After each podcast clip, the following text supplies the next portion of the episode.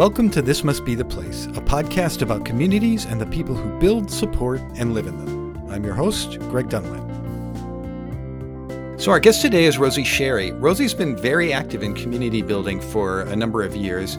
Not only is Rosie the community lead at the community management platform Orbit, but she also publishes the website and weekly newsletter about community called Rosieland and founded the Ministry of Testing and homeschools her five kids in Brighton, United Kingdom. And we're really glad, glad to have Rosie here. So, welcome to the show. Thanks, Greg. Thanks for having me. So, what's what's kind of your origin story? Like, I know you have a background in tech, but how did you get involved in community management? Yeah, interesting one because like I, I, definitely definitely didn't grow up, um, you know, knowing about community as a career, and like when I look back at when I started my career, I was quite young. I was twenty. Um, I started in tech at twenty, not community, but um, like community was never, you know, it wasn't on my radar. I never knew it existed. Uh, but like, uh, I I started like as a software tester.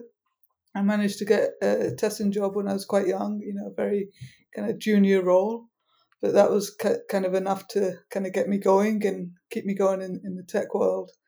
And I did testing for for a few years, and then kind of come like that. That was like 2000 the year around the year 2000 so come like 2005 2006 like i guess like the internet was kind of getting a bit more interesting. Um, web 2.0 was kind of like you know that was like kind of the era that was happening. There were lots of like cool things at least from my perspective appearing. You know it was a time of like flickr and uh, probably meetup started around then or shortly after then. You know all these like um, new new kind of businesses, venture backed businesses mostly. Um, but yeah, uh, just like the whole the whole idea kind of jumped onto my radar then, partly through meetups, uh, which I was like originally like attending some, and then my first step into community was actually like deciding to like organize a local meetup, and that that was uh, you know really good experience for for me and uh, I did I did well at that. It was like partly luck, I think, of doing the right kind of meetup, which was like a it was a girl geek dinner meetup, and it just went really well for like two two three years. It's just like fully booked every every every month that we did it. It's like you know as soon as we announced it, it would like pack out almost on the day kind of thing, and you know just having that experience was kind of really uplifting to me, and I really kind of like enjoyed it. And um, I, I took kind of a very uh, what's the right word, but like I, I would step back from from you know from the limelight. You know, so I was more like the person curating it, the person pulling it together, but like on the event, on the day itself, you know, I would check people in and stuff, but I would never like I would avoid as much as possible to stand up in front of the crowd. Yeah, like, that kind of wasn't my thing. I'm quite introverted. Um, but yeah, that that was just like you know great experience. And then I went on to kind of co-start or co-found a co-working space. And again, that was kind. Of, I guess that was like you know the next level up from a meetup is like having this kind of uh, permanent co-working space, and that was amazing. Again, I would like organize lots of meetups. I pull people together and all of that, and that you know, and that and that was kind of like when co-working was still like not popular at all. It was still yeah, pretty new back then. Yeah, it wasn't new, new, but it was, it was definitely fa- fairly new. Definitely not like what what it is today. And yeah, I did that for two, three years. Um, loved it, but was in the wrong partnership with within business with someone, so I left. Um, but as as I was doing both the meetup and the co-working space, uh, I think it's like a thing I do. I, I juggle I juggle many balls at once. Hmm. Uh, I I decided to start a community for testers because I was a tester at the time. I was kind of in and out of testing. I had like a couple of kids in between all of that as well and uh, there's this tool called Ning, which I think is still around. Oh, yeah, I remember that. Yeah, yeah, yeah. So I used that to like kind of kickstart the community. I, I knew some testers. I like had a blog at the time. I'd written like a few blog posts and stuff. Nothing like massive, but enough to like kind of get the ball rolling and enough to get like the first few members on, on board. But really, it was just like an excuse to experiment with with stuff and uh, see see what happened would happen. And with that, it you know I just kind of kept at that, and for like the first three years, it was very much a side project thing where I was just doing it for fun. I was trying to liven up the software testing world, which, in my opinion, was uh, bland. Um, so is that you know I was just trying to you know have fun and do do fun things and just you know try to inject a bit a bit of uh, innovate you know fun innovation I guess and yeah, so I did that for three years, and then after three years, I was just like, oh, this is taking up a lot of my time. It, it kind of grown. Uh, I can't remember how many members it had at the time. Um, probably I don't know, maybe like ten thousand members or something like that. And you know, I kind of decided just to go in and turn it into business. I kind of made a promise to myself as I, I ha- this has to be a business, or I'm gonna not. I'm gonna stop doing it. Um, so that's what I did. I turned it into a business. Um, and yeah, so basically, I, I, I decided that uh, people needed events in the UK specifically because I, I, I, lived in the UK, and that was like what the the focus that I gave it is like we do events, we do good events, we do affordable events, and there was nothing like that at the time for testers. So all events that were out there were very kind of corporate events. They were very expensive, and I just thought it was something that that would be good for the, for the industry. And then we just kept doing it year after year, and each year it would grow a bit. And then I, I think come like year five, uh, we like we had started it as like a one day event, and by by year five we were like a two day conference, training courses as well. So it was like almost like a full week of stuff happening, and it was accommodating. Like on the busiest day, it was accommodating like three hundred people, um, and it was you know I was I was making a living from it, which which is great. Um, and then come yeah come year five, people started asking to do it in different cities, and like on on reflection, I'm like I find it really hard to say no to people. So, so we ended up doing conferences in different cities, and then by the time we got to like 2018, I think was the busiest year.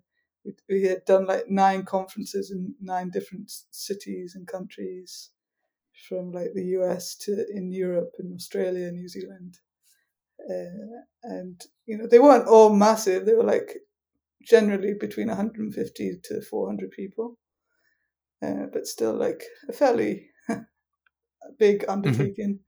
Um, trying to figure out how to do conferences in different countries in hindsight is a bit of a daft thing to take on, but we did it, and you know I'm proud we did it like as a team.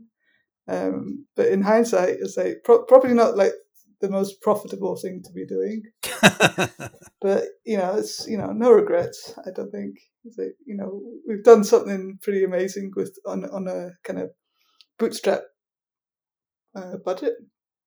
So you know that's uh, you know I need to remind myself sometimes that you know I should be proud of what, all the crazy things things we've done.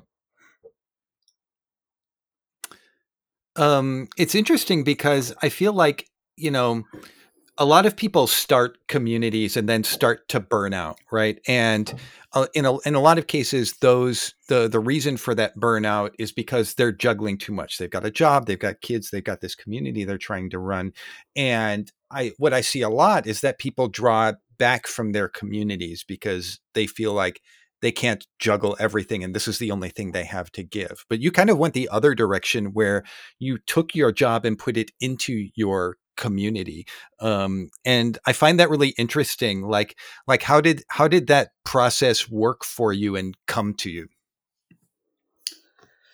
Yeah, I mean, interesting one. Um, I don't know. I, I, I, I guess like I see things, and I think like you know, in in this instance, I was in the world of testing, and I was I was just so annoyed that like um like in Brighton, like I live in Brighton, so it's you know it's a pretty kind of trendy-ish city, um, and those you know going back to like when I started Ministry of Testing, I went to a few conferences and I was jealous. You know, I was jealous at like these web designers.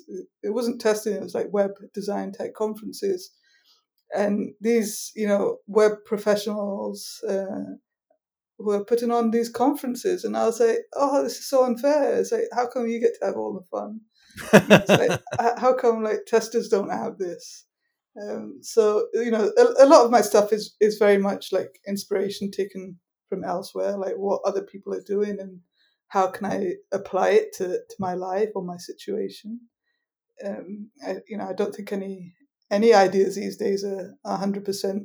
You know, uh, what was it? Hundred percent um, original or unique? Yeah, yeah, yeah, yeah, original or unique. So, um, a lot of my stuff because like there wasn't a lot going in the testing world. I would just take a lot of inspiration from the web design world because I used to hang out with a lot of web people in, in my local town, and I would like keep up to up to date with what they were doing, and yeah, I don't know. I just like I think there's opportunity there, and I think I saw opportunity, but you know, I definitely didn't think that I would end up, you know, turning it into into like a seven figure business and doing like events all around the world. That wasn't right. the plan. But you know, I thought, well, you know, there's something there to be had. I wasn't doing anything else, to, to be honest, or I was like in and out of other things, and I um, had the choice. As I, I, was like had kids, it was always hard to like get a full time job, and I just saw it like as an opportunity, uh, especially as it grew to you know potentially create something. Um, I, you know, I, th- I think I dive into things without really fully understanding the consequences sometimes. But I think uh, that's that's maybe maybe part of the fun. I don't know. I mean, I think I think that's one of the things that stops people from doing what you did is that like you know it's that fear or not you know they think about it too much and then they worry and then they decide not to do it. So i mean it could get i think that i think that goes both ways. Yeah. I think i think i just like when I ha- when I have an idea on something, I get a bit fixated on it, and I find it hard to let go.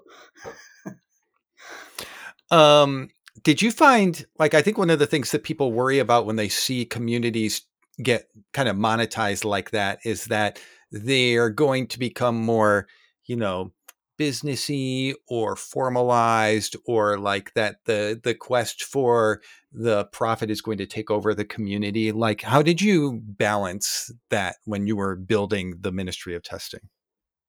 Yeah it's definitely a, a tough one to balance i think balancing it mentally just like in my own mm-hmm. mind and balancing it with the community and then like balancing the the business aspect. I, I had tried a few things like trying to introduce membership before I did the events and stuff like that, but it just like never took off. Um, I didn't try too hard to be honest, but hmm. um, I think you know people just like didn't respond to it, and I think it was too early as well. Like in in hindsight, especially if we look at like where the web is today, um, just people in those times weren't like prepared to like pay for membership for things, mm-hmm. whereas like these days they are, and um, you know maybe I was maybe I'm super clever or just lucky, but I think I think it's just like I ended up going with events, which was I wasn't taking anything away from the community. I was only adding to it, and I didn't do free events. I just went in straight and said I'm doing a paid event. Um, so it's like I, I don't think people could really complain that much about it. It's like you know events cost money to put on. It's like everybody pays for conferences, mm-hmm. uh, you know, pretty much. Um, so I think like in hindsight, you know, that that was I guess a good decision is like adding something on top and not taking anything really away from, from the community. And um, but you know, communities change. Uh, you know, I don't I don't think we can escape that. And it's like um, I think you know at the same time if they don't change, they they end up dying. Um, and and that was probably something that was always on my mind. It's like, you know, when I made that decision like three years in, is that I had to make money for this or I was going to stop.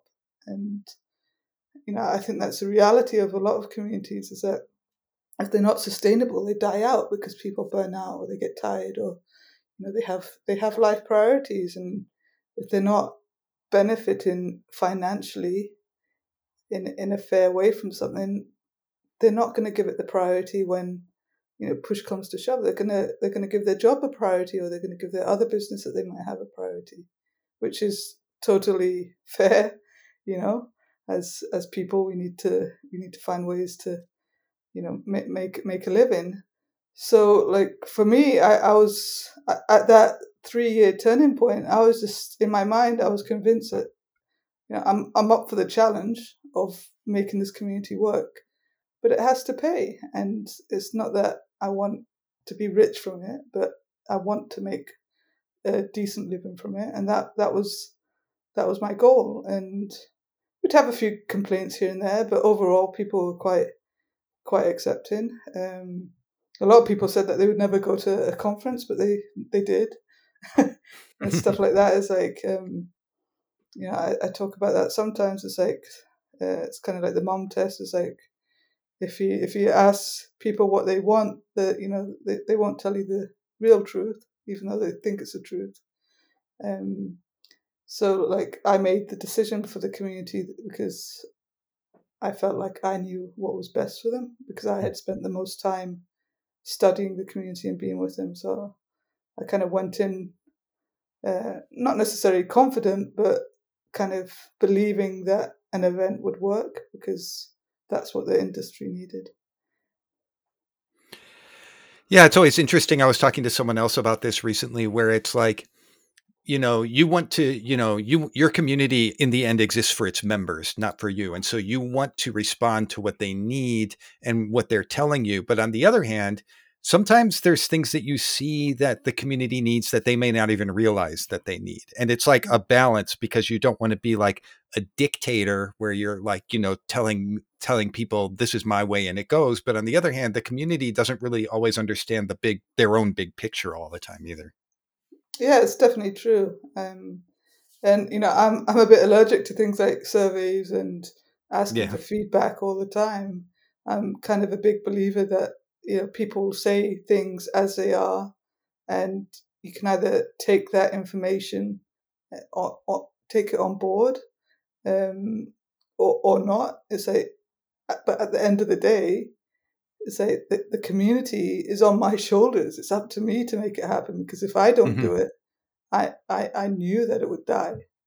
And, and this is the reality that people don't realize is that yes, it's a community, but I'm financially responsible for, for everything. If you know, if I if I get sued or something, I'm the one who needs to ensure that all, all the paperwork is, is in place so that I don't get sued or you know, there's there's a lot of risk that community leaders, you know, put themselves in that community members don't don't realize and uh, we can you know I definitely you know approached it as mindfully as I could um, I was always like as considerate as I could, but I, I was also very aware that I had to, as best as I could, enjoy enjoy the process as well. Because what's the point otherwise?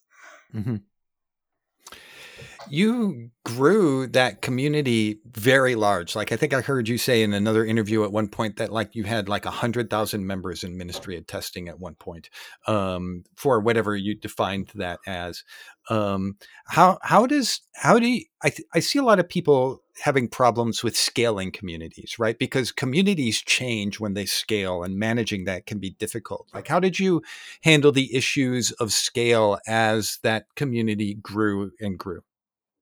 Yeah, it's not quite a hundred thousand. Um, mm. It's like there's like a probably like thirty five thousand registered members. Oh, okay. But then, Mhm. but then there's um, as I would measure community in these days, there's like another fifty thousand in our, in our LinkedIn group, and then there's Mm. another twenty thousand on Twitter, and um, so it's like there, there is overlap, but it's it's hard to know how much overlap there is Right. at the moment. But um, you know, it's it's definitely like the, the largest testing community, and um, yeah, I mean, how how do you manage it? It's like it's like, and it's like it's like what is the community as well? It's like there's very there's very different levels of community involvement. There's like people who who lurk and you know admire from from afar and consume the content, but like never participate.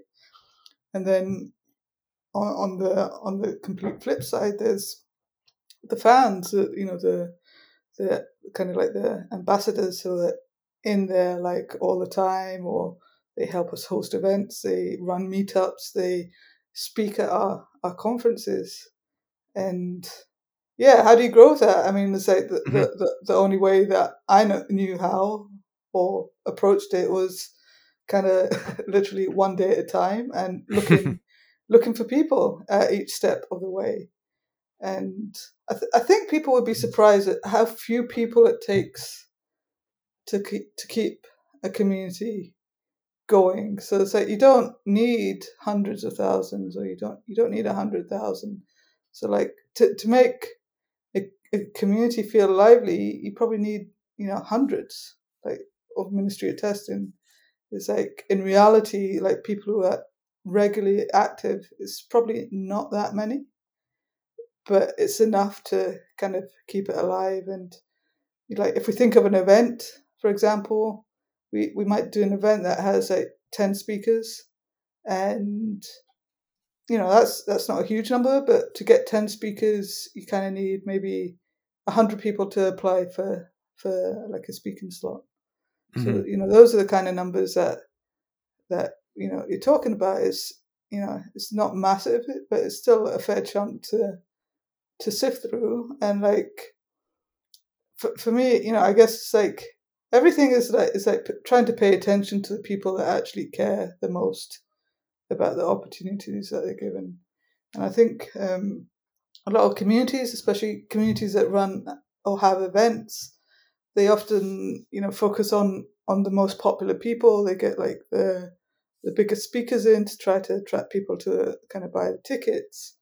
And i always kind of like almost took the opposite approach most of the time is that i would avoid as much as possible the the well-known people and i would look everywhere for for people who were you know looking for the opportunities who who really appreciated having the opportunity to speak or um, giving them the, their first speaking gig as well. Um, you know, all those kind of things is th- that's like the approach that I would take, and I think to be honest, that's what builds community because you're building from the ground up, and when when you look after the people who need it, they they stick around and they come back. Whereas if you're focused on, I guess, the popular people, the influencers, so yes, sure that they'll appreciate it, but they won't hang around because they're too busy. And if if you approach them at a time in their life when they're too busy, it's not going to give them the same kind of connection uh, to us than it would do to someone who's who's new to the field, someone who you give them their first speaking gig, you know, someone who you help um, find find their job, their first job, even, and all those kind of things. So, yeah, I mean, I've never I've never adopted like, you know, mass like marketing uh, efforts, anything like that. It's it's always been connect with the community, communicate with the community as, as, as much as we can, and, and give the community opportunities. I think that makes a lot of sense, and uh, I like the perspective of um, paying the most attention to um, to the people who are, you know, actively participating, and you know, basically, you know, in your case, bringing bringing bringing the money forth, right, to keep things running. Yeah, definitely, definitely. Um, So, you know, you're running Ministry of Testing, and at some point you decide to take a step back and uh, and look for or go in a different direction. And I know that a lot of founders, especially of large communities, have a really hard time with that. Like they feel they've grown this from scratch; it's their baby. They have trouble letting go, or or even sometimes, you know, uh, delegating within the community as they're as they're growing because they feel very very protective. And uh, and you did that and what was like what, well first of all what was it that made you decide you wanted to go and pursue other opportunities? And then what was it what was what was it like for you to let that go and step away and watch someone else run it? Yeah um at the heart of it i i'd known for quite a while that like i enjoyed testing. But I, the, the longer I did it, the longer I realized I didn't want to stay focused on on testing as an industry. And I tried for a while to stick with it, but like the longer things went on, I was like, no, I'm just like I'm I'm bored of testing. That's like, you know that's the point it got to, and and I felt like in in my heart, I was like, oh, if I'm bored, I'm not going to be inspired. I won't be able to serve the people properly and it became apparent to me that the longer that went on, the more out of touch I got, the more like mm. things like people would submit talk submissions and I wouldn't really fully understand what, what they were talking about. And, and I would take note of those kind of situations and think, oh, maybe it's time for me to kind of move on. Um, but you know, easier, easier said than done. um, and, and I I laugh about it, but you know, seriously, it, it was it was tough, and I tried a couple of times over the years to partner up with people and failed. And so, like, you know, then came like the third time round that I was trying, and I was like filled with dread and thinking, how am I ever going to find someone to take it over? Because that's what I felt I needed is like either someone takes it over and continues giving the community what they need, or I sell it, or I close it down. Those are the three options. Mm-hmm. Um, didn't want to close it down because you know it felt wrong. I didn't want to sell it because it felt wrong as well. I knew that if I sold it, it would probably die. Um, at least I'd have money in my pocket, but it's like uh, it just felt felt wrong. Um, so I went I went down the path of trying again to find someone else to take over, and luckily, you know, I found I found Richard, who's who's the current CEO. He's he he was part of the community, and he helped me organize uh, some of the first events that I, we started doing in different cities. We we kind of started building up a relationship, and you know, he he you know he was up for taking the challenge on of of taking it over. Um, but you know, not easy because um, you know, it's it's hard to figure that stuff out legally and financially, let alone like having the right person for the role, and also like committing to fully stepping back is, you know, it's it's hard. It was it was hard for me, um, partly just to you know let go of it, but also thinking to myself, well, I've been doing this for ten years. What am I going to do next? Kind of thing. Mm-hmm. Mentally, that was you know challenging. So, but you know, in the end, it's like you know, Richard took it over as CEO, and he's like, I, I kind of see him as like the third co-founder. He just came on a bit later, but that's like the mm-hmm. perspective mm-hmm. that I have. He, he has ownership of it, like like I do, like my husband does, does as well. Um, but you know, it was a tough process because you know I, I took I took my time, and when you take your time, like handing something over, and when you're not really enjoying it, and when it's still like in the back of your mind that this could fail again and it could all still end up on my shoulders, uh, it's, it's not a great place to be in. And I kind of relate it to it, it was like a job that I couldn't quit. And mm-hmm. that's tough, you know. So it's like it was like a three year journey to to extract myself and even now, as I, am extracted, I don't really do anything day to day, but I still have that responsibility. So I'm not completely out of the picture because I still own it or co own it. So I still have that responsibility, but um, I'm okay with it. But you know, at the same time, often I think, well, you know, I don't really want to own it anymore. but you know, because it you know it brings that level. You know, it, it takes up space in my head. Not not as much as what it used to, but it still, still takes up space in my head. Um, and you know, it's like in the run up to me leaving, I I also felt like I couldn't talk about it publicly because I you know I didn't think people would would understand or appreciate it, and so I never spoke about it, which which kind of never really helped either. But mm. it, was, it was you know it's only like you know two three years after leaving that I've kind of started talking about it. Um, I just found it tough to be public about it whilst also being part of the community is like uh, you know, I guess I was scared that people would like think that I didn't appreciate it or like, you know, why is she saying that when she, you know, she's got such a great job of running the community. She's doing such a great job. She's making a living. What what's what's she complaining about? You know, those those kind of things kind of ran through my head at least.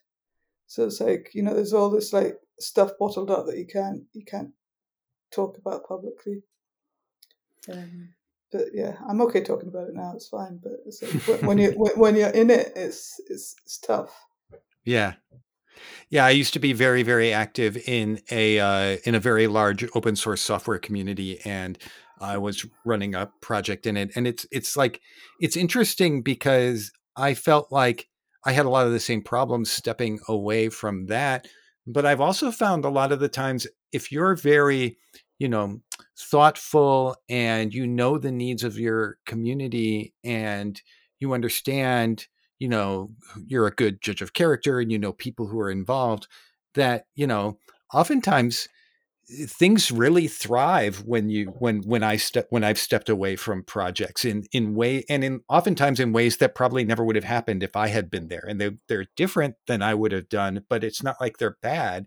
And I th- I you know it's it's just interesting to me that people that people you know cling to those things so much but but i often find that when they walk away those things thrive just as well and the person is probably happier because they weren't ready because they weren't really their heart wasn't in it anymore you know?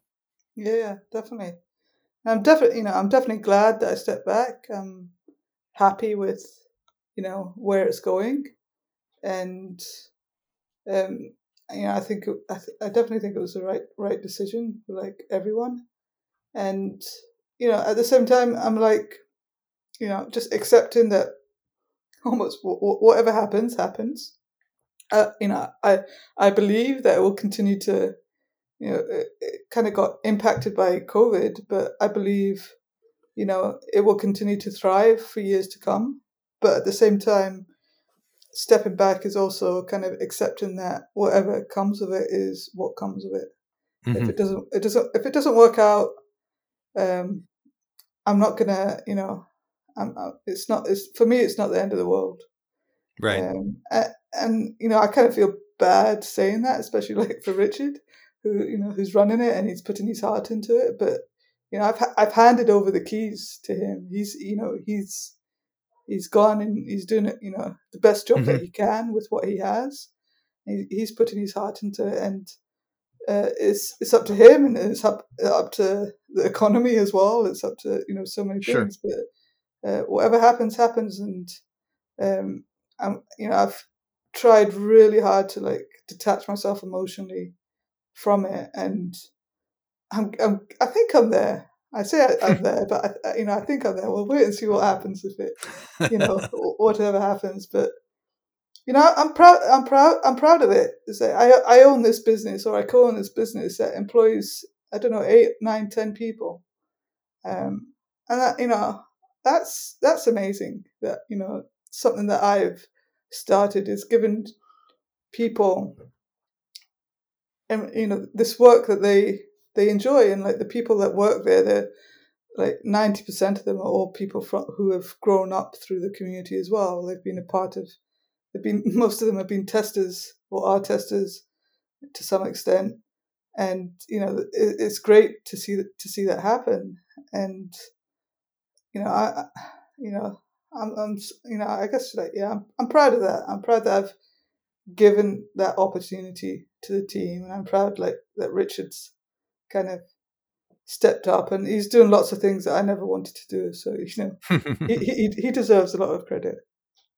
You're you're transitioning out of Ministry of Testing, and you're not interested in testing. Like like where did the did you did did you think that you wanted to go on to another community management role, or how did or how did you know you know, obviously at some point in your head, you've transitioned as a career from testing to community management. It's like, what did that look like? And when did you start writing about community management and talking about it and stuff like that? Yeah, I mean, when I when I stepped back, I kind of thought I wanted to do community, like as as a focus.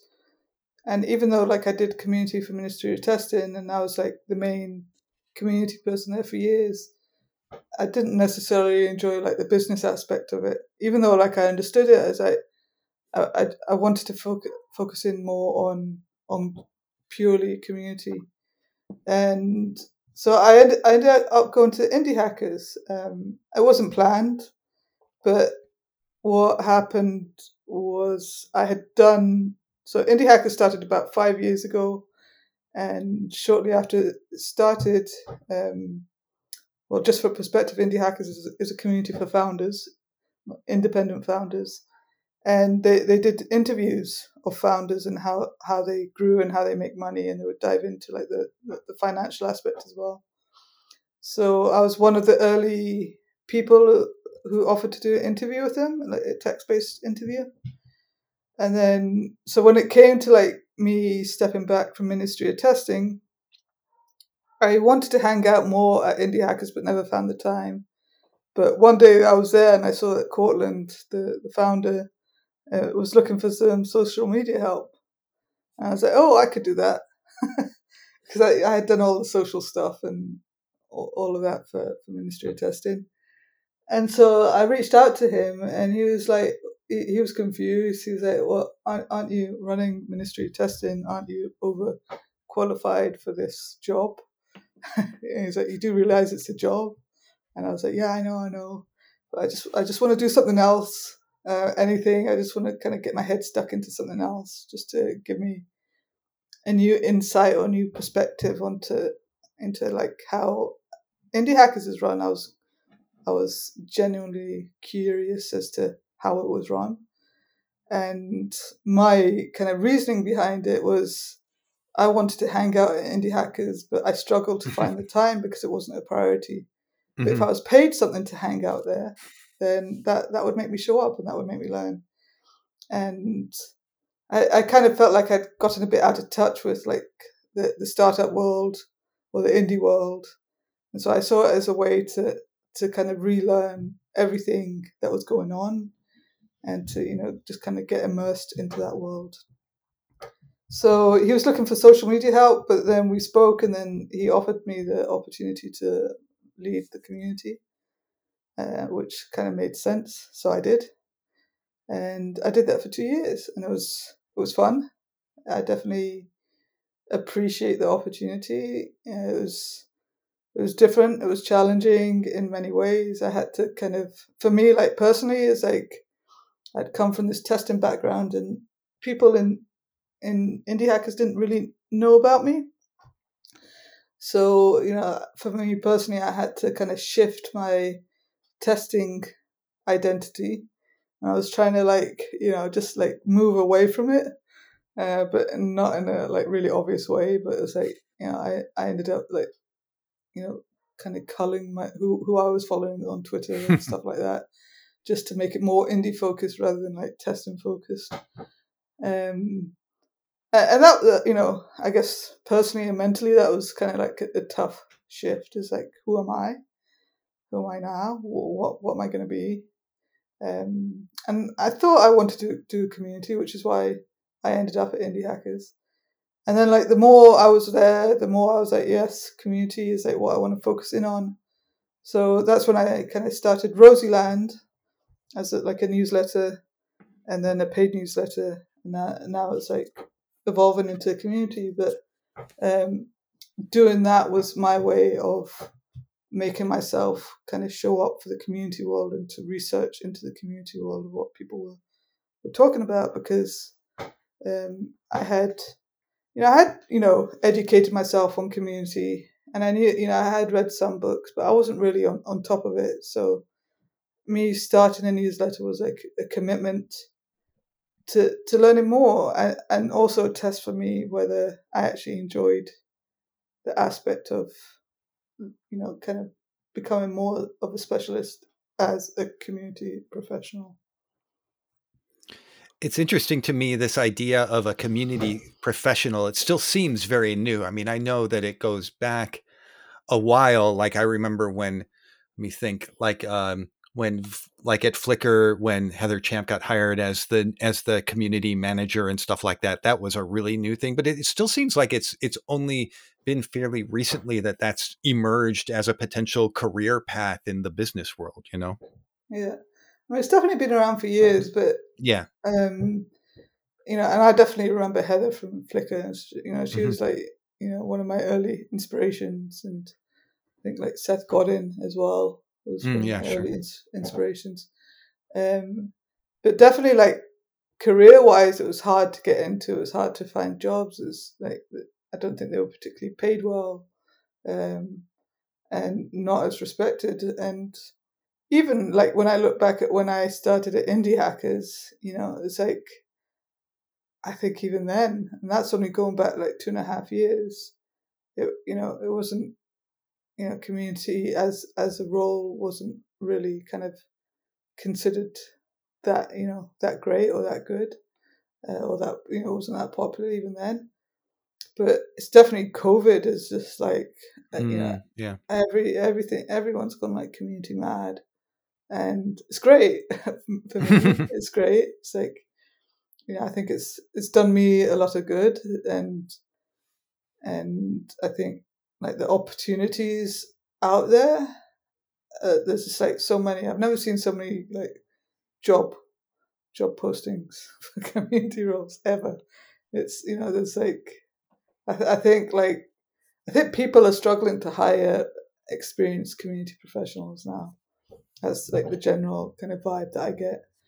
It's like you get like a lot of kind of people who are social media experts or marketing experts and it you know they, and then community job roles often get mixed in with marketing roles and it's that's just not what community is so there's yeah definitely it's very like, different.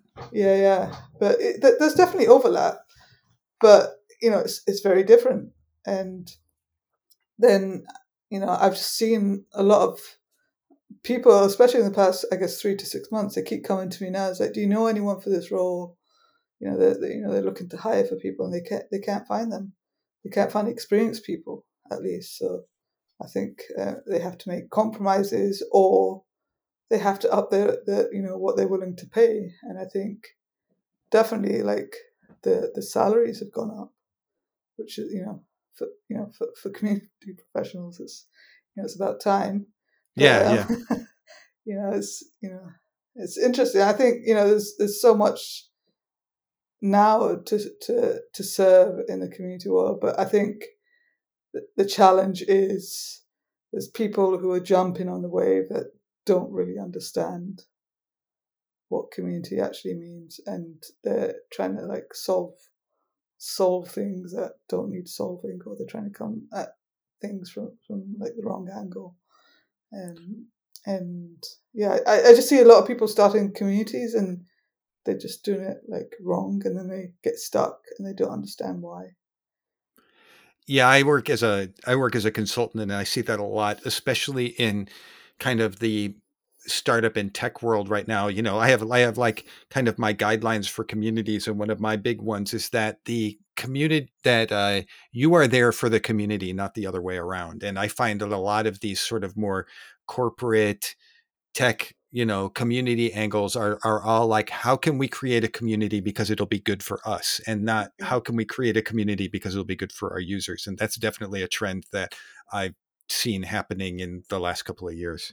Yeah i've, I've definitely started like on twitter i've been trying to be a bit more vocal about it and you know it's it's along the signs uh, the, the lines of what you say it's like just because like, a company wants a community it doesn't it doesn't mean they should get one or have one. Right. You know it's like you know it's almost like they declare that they want a community and then and then they you know look at like successful communities and they want to like clone that those but they don't realize the years that it's taken for these communities to like get off the ground mm-hmm. um, or even why they've gotten off the ground so you know it's, it's those kind of things it's like you know i'm trying to encourage people not to not to start communities you know? that's the point that i'm at because everybody is saying that they want to start a community but they, I, I think i think they love the idea of it but actually right. you say it's most likely not not the right thing for them. Mm-hmm. So you recently started a new job at Orbit where you're acting as community lead. So why don't you tell us a little bit about Orbit and what they're doing and what your new job entails? Yeah, so Orbit is um I guess yeah, I'm still trying to figure out good ways to explain it. But Orbit, Orbit tries to uh, me- measure activity of of communities from uh, across across the internet, I guess you would say, and and figure out what to do with that information to enable people to build better communities.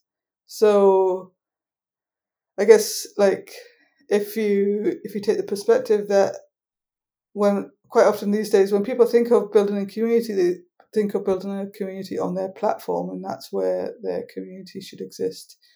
Whereas in reality, communities don't just exist on a platform; they exist on many platforms.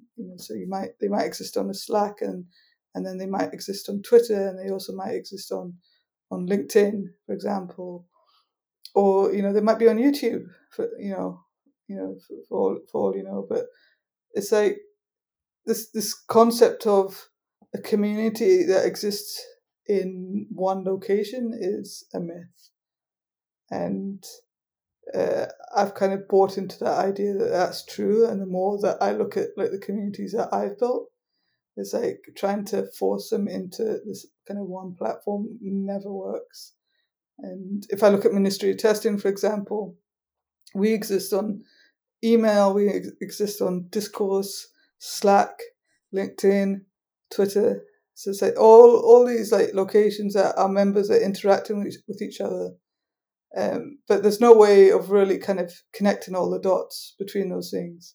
So Orbit is kind of that way of connecting all the dots. It's like it, it gathers the data, it creates profiles for people on Orbit and connects them to, to all these different profiles to uh, make make better sense of who your community is and then based on that, the goal is to then uh, help people build better communities to find ways to action that that data rather than you know just like sitting all there. It's like right, you know, so this is the data we have. Is like who are who are our most active people, who are the people with with love or strong love that they refer to, and who who are the new people and what can we do with these new people that are just like on the periphery of the community and who are like a strongest ambassadors and, and things like that. Um, yeah, so I don't know if that makes sense. it, it's interesting. It sounds almost like it's kind of like an analytics platform for communities in a way. Yeah, it's it's kind of analytics. It's kind of like some people refer to it as like a CRM or community mm, mm-hmm. uh, focused CRM. So it's, it's kind of a mixture of, of them all, but it's it's also like built really kind of thoughtfully and mindfully of um, what do what do communities need and why why we gathering this data and, how, and what what information are we gathering that's that's actually um, helpful. So like I mean like a big reason for me joining was was because because of this and because of like the nature of of the way that they're trying to approach community of really trying to uh, understand um, like how how communities grow and are built and uh, taking like a, a, a tech and data approach, but also kind of being really mindful of well, you know, community is great and technology is great, but none of this means anything if we can't apply good community building practices to all of this. So, I mean, you've been you've gone from you know running your own business to you know um, working with indie hackers. And what's it been like to sort of transition into product startup land? Oh, uh, it's definitely new for me. So I've, yeah. ne- I've never, yeah, I've never been, I've never worked for a startup like this, um, and it's a funded startup as well, and it's you know um, young. It's mm-hmm. you know it's it's it's growing. I think like when I joined just like six weeks ago, I think I was like employee number eight or nine or something like that, and now it's I think already at fifteen or wow. that. Um, like you say, every week there's someone new joining, mm-hmm. um, and you know it's product based, and you know it's it's new to me, and yes, I worked with uh, Indie Hackers, which was a small team, but you know that was like literally like full time. Uh, it was mostly just four of us, mm-hmm. um, so it's you know you know much smaller than what it is now, and um, yeah. So like for me, it's it's a bit of a um, new experience. I think I'm definitely adapting to to many things um, adapting to the product, figuring out the product and learning the product, and um, adapting to the growth of the team, and like, I guess like leading the community, like being the first community hire, which was like the main reason I joined, and the the opportunity that that is there, I think is is big. Um, as as a company, but also for, for me personally, it like the only reason I joined is because it aligns with what I want to do, which is uh, I, have said this to Patrick. He, you know, he knows to say my my whole my whole mind is focused on changing the community building world, the community industry, and anywhere that I join, I have to see that as as something that I can I can get into, something that I have the opportunity to do because um, yes, it's a great opportunity, but it's also a sacrifice to me. Like if it doesn't work out, so it's like I'm, you know, always weighing up my options. It's like, do I go in with Orbit, which I have done, or do I go independent? And the, you know, I was going to go independent after I left Indie Hackers. That was like my plan. But then like Orbit came up, so um, yeah, you know, it's it's challenging because I, I don't know. It's it's like uh, coming from an indie background where I'm used to being indep- independent, like working on my own things. Um, even though I was at Indie Hackers for a couple of years, I was a contractor there for the whole time, so my mindset wasn't necessarily like an employee mindset. Um. So yeah, I mean, yeah, I just I, I think a lot of it is just like adjusting personally to being a part of a team and mm-hmm. uh, trying to figure out where I fit and how I fit, um, and how I can support it to grow.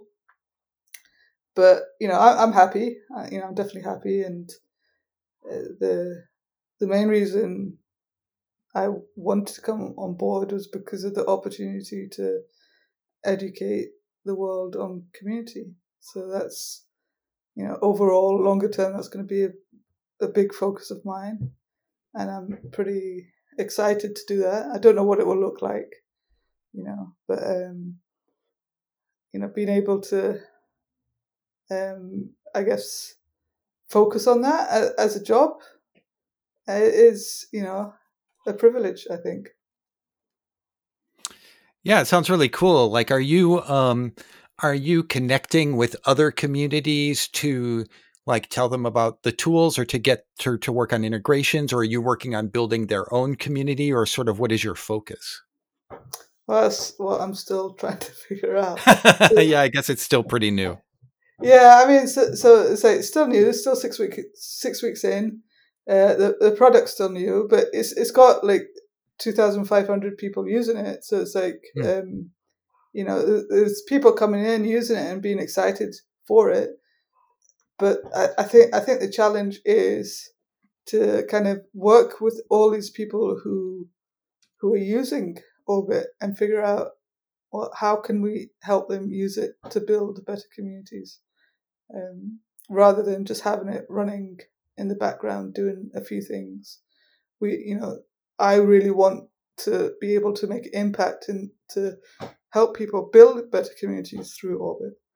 So you know, and there's like so much potential. It's, it's almost mind mind blowing, like the things we could do with it, and because it's the tool itself is really flexible in how you can pull data in from so many places and it's like what what do you do with all of that and, and that and that is almost like over overwhelming and you know i guess it's my job to to try to help figure you know obviously as a team but uh, you know for me it's like well how how how can we use all of this to build communities in a new way? And especially in a new way with the way the world is going now and how covid has changed so much i think like our approaches to community need to change as well. Um so yeah so yeah i'm doing a lot of thinking at the moment which i think is important especially like oh yeah sure you know so you, you don't want to jump in thinking you know it all so at the moment, I'm, I, I started a newsletter, which has gone down well. I've gotten lots of good feedback around that. And I'm kind of just trying to get to know people. I'm speaking to a lot of people um, just about how, how they run their communities. And um, I, hope I hope to, to build upon that. So, if you could pass one tip to prospective community managers, what would it be? So, people who want to become community managers. Yeah. yeah. Or who are about to start a community. Okay. Yeah. Um, I would say take take things slow. Mm. And take things slow and don't be afraid to do things that don't scale. I, think I think there's a lot of pressure to like appear to be growing and appear to be making impact. Um, but the more I do community, the more I see that the impact is in the smaller scale things. And by doing the smaller scale things, it might not seem like you're helping things move along, but really you are.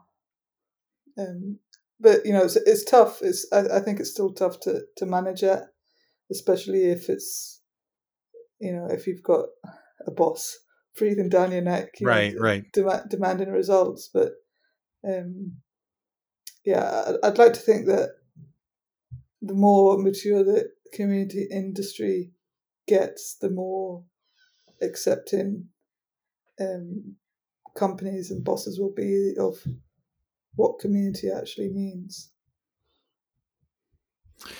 Well, um, I really appreciate you taking the time to come on the podcast. It's been really great. Um, how can people find you online um, and get in touch with you to hear more about your writings on community and the other stuff that you're putting out there? Yeah, so I'm on Twitter a lot. Um, I'm Rosie Sherry on Twitter. Um, I run, I write on rosie.land uh, about community. I have a newsletter there, and I write write stuff. And for Orbit, I write a newsletter called the Observatory. Um, so you could go to the Orbit website, which is orbit.love. Um, the website's going to change in the next couple of weeks. So I can't give you the exact URL, but I'm sure you'll be able to find it at some point. Great. Well, thanks a lot for taking the time to come on the show today. I appreciate you having me, Greg.